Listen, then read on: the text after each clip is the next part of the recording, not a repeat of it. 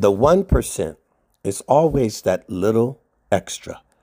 Chef Jean Pierre, he would be cooking, and it's like all of these wonderful ingredients his onion and his Maillard, Maillard reaction, the caramelization of the onion, and put this and put that, and his, and his, uh, his roux that he makes and his clarified butter. And he's, oh, it's almost, and he's doing this and he's doing that. So, oh, wait, wait, wait. I forgot something, he would say. I forgot something. Oh, here we go.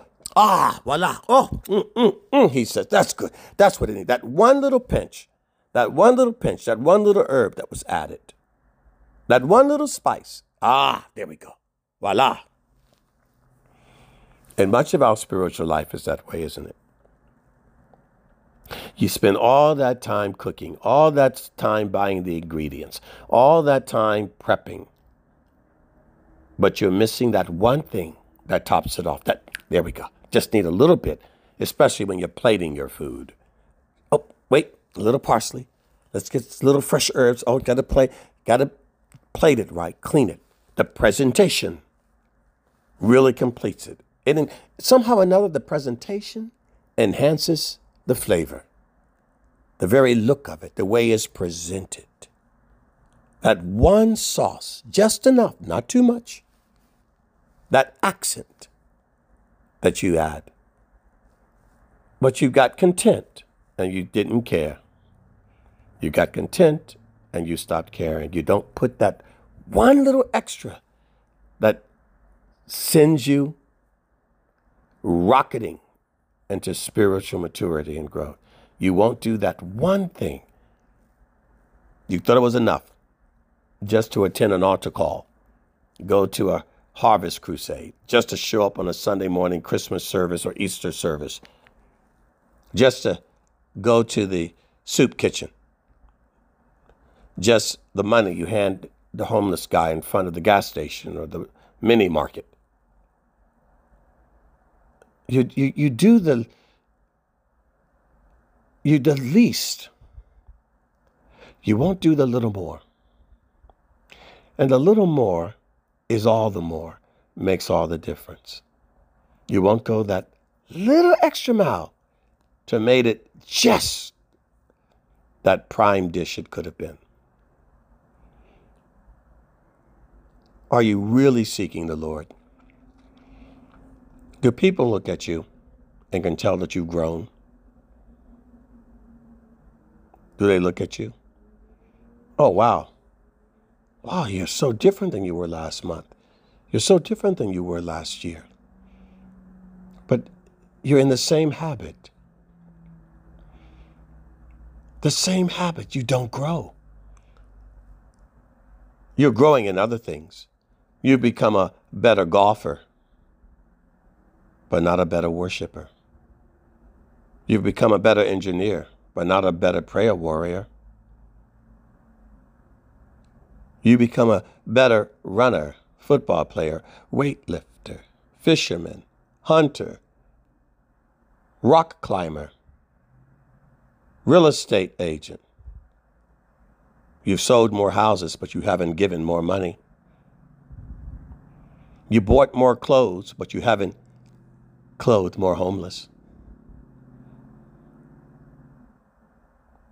What's the difference with you? These things expose you for who you are. God gives you an opportunity to see yourself. But you don't even like to see yourself, which is why you can't face yourself, which is why you won't acknowledge your sin or your wickedness. You're too busy being prideful and rebellious you don't even want to face yourself. And then anybody comes in your life to try to help you face yourself, to help yourself, you attack them. You you pull up an armor, a, a defense wall. You repel them, you curse them, you mock them. But they hold up a mirror. But when that mirror is being held up to promote your vanity, you don't do that. Oh, your makeup's off. That let me help you. If someone is helping you continue the false vanity and image, that person is allowed. But if someone exposes the false person in the image, that person is not allowed.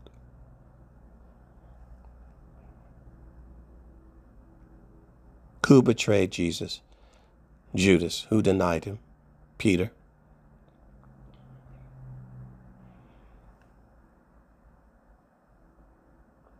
What's the difference? Those who knew him personally could deny him and betray him. You only read about him, study him from a distance. Some intellectual apologetics book,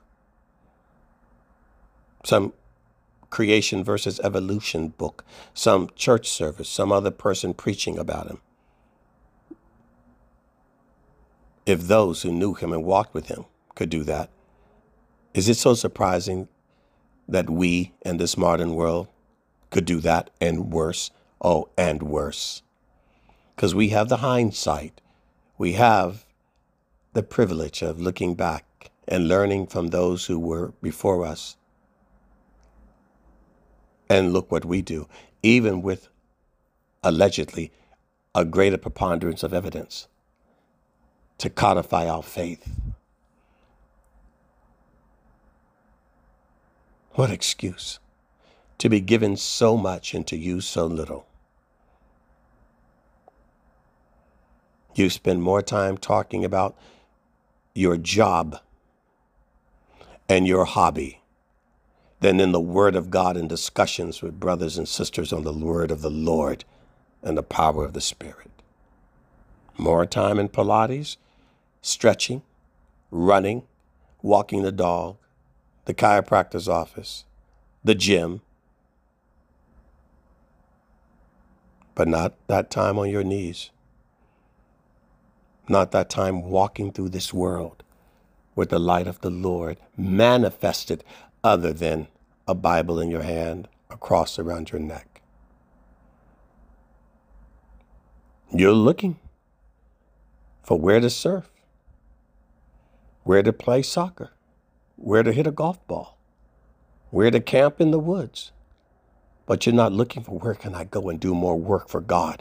Where else can I go and make an impact?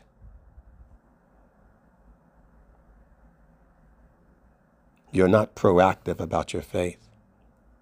You are reactive. Wars are not won by reaction the war of the Spirit.